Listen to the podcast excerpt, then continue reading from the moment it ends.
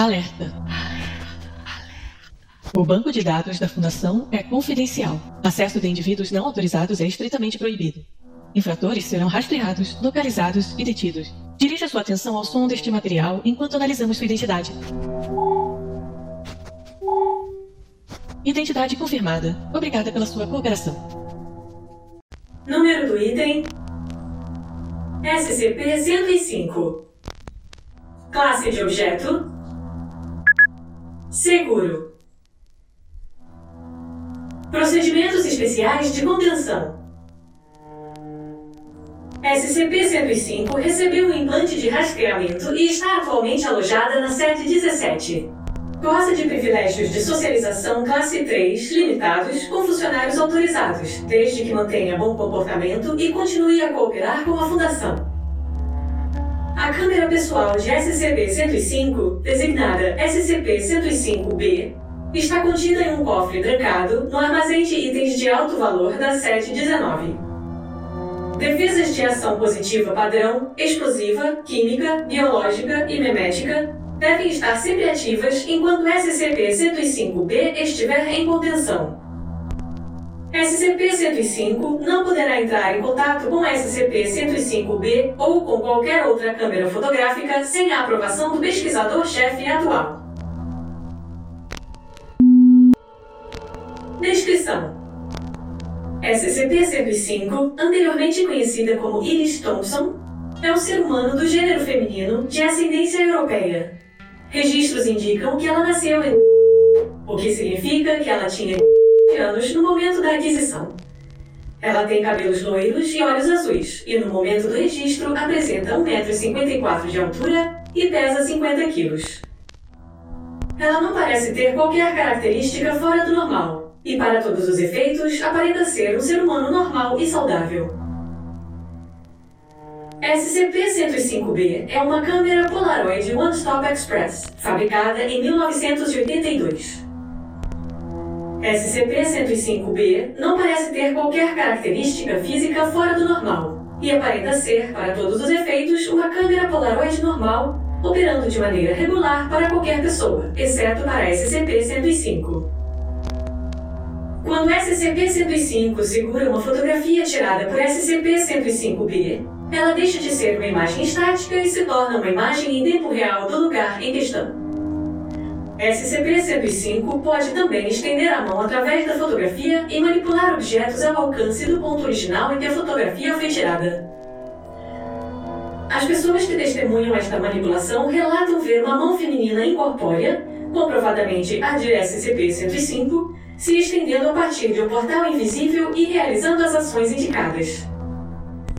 SCP-105-B e as fotografias tiradas pela referida câmera não têm propriedades incomuns quando usadas por qualquer outra pessoa. SCP-105 demonstrou habilidade limitada de manipular objetos através de outras fotografias, conseguindo um bom controle apenas mediante o uso das que foram tiradas por SCP-105-B. Até o momento, SCP-105 foi capaz de avançar suas habilidades de forma significativa apenas mediante o uso de fotografias tiradas por SCP-105-B. Apêndice 1: Circunstâncias de aquisição. SCP-105 foi notada pela Fundação pouco depois do assassinato de seu namorado. Ela alegou ter estado ao telefone com ele no momento de sua morte, o que a levou a correr ao seu encontro. No entanto, registros telefônicos não confirmaram sua história, tornando-a suspeita do assassinato. SCP-105 informou ao seu advogado que ela havia, na verdade, presenciado o crime através de uma fotografia que ela havia tirado com seu namorado vários dias antes. O representante legal em questão desconsiderou o relato e recomendou que ela se declarasse culpada. Ela se recusou e, subsequentemente, descreveu sua versão dos fatos diante do tribunal, oferecendo-se para demonstrar sua habilidade, o que levou a Fundação a intervir.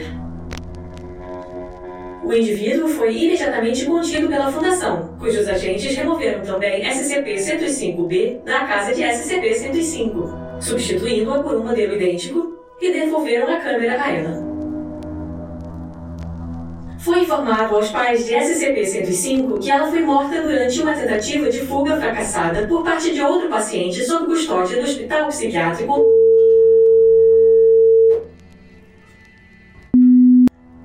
Apêndice 2. Trecho do registro de entrevista 105-08-4426, feito em...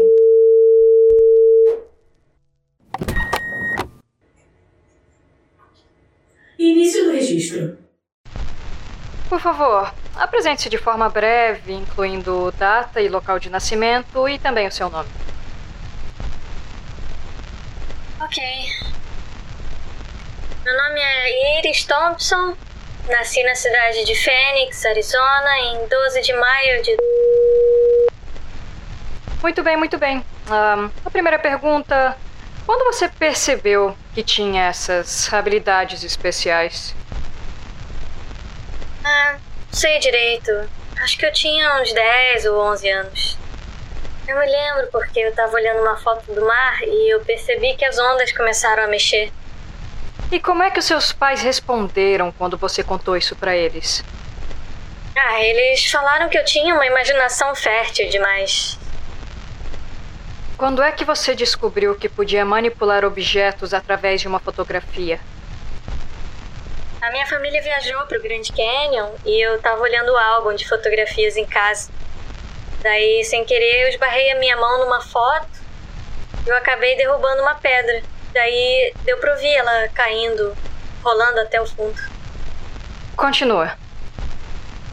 Eu fiquei fascinada com a fotografia depois disso. Não funcionava com a maioria das fotos que eu tirava, mas os meus pais compraram uma câmera Polaroid One Stop Express pra mim, que eu vinha pedindo uma pra eles desde o Natal. E depois que eu ganhei a câmera, as fotos ficaram mais fáceis de interagir. Essa é a câmera que chamamos de 105-B, a sua câmera pessoal? Essa mesma. Em quantas fotos você consegue se concentrar de cada vez? Eu já consegui focar em umas 10 com a minha câmera pessoal, mas eu tenho certeza que eu posso acabar conseguindo mais. E qual é a sua impressão sobre a fundação até agora? Não, por favor, responde. A gente não vai se ofender com essas coisas. Meio que prisão nova, carcereiro novo. Mas eu sei que eu podia estar bem pior. Você tem cooperado bem todo esse tempo. Eu sou esse tipo bem educada. Também gosto de fazer os experimentos. Tem umas coisas que eu nem pensaria em fazer. Você sabe por que eu tô te fazendo essas perguntas, Iris? Não sei. Estamos montando um programa especial. Se der certo, você vai poder sair da sede ocasionalmente e andar por aí. A gente só pede que, em troca, você faça uns favores pra gente. Você tem interesse? Fim do registro. Apêndice 3. Histórico de serviço junto à Força-Tarefa Móvel Ômega 7. SCP-105 foi a segunda SCP humanoide recrutada para a Força-Tarefa Móvel Ômega 7 sob a iniciativa Caixa de Pandora. Ao contrário da equipe Abel, associada ao SCP-0762, designada para operações de ataque e captura, as missões da equipe Iris foram primariamente de inteligência.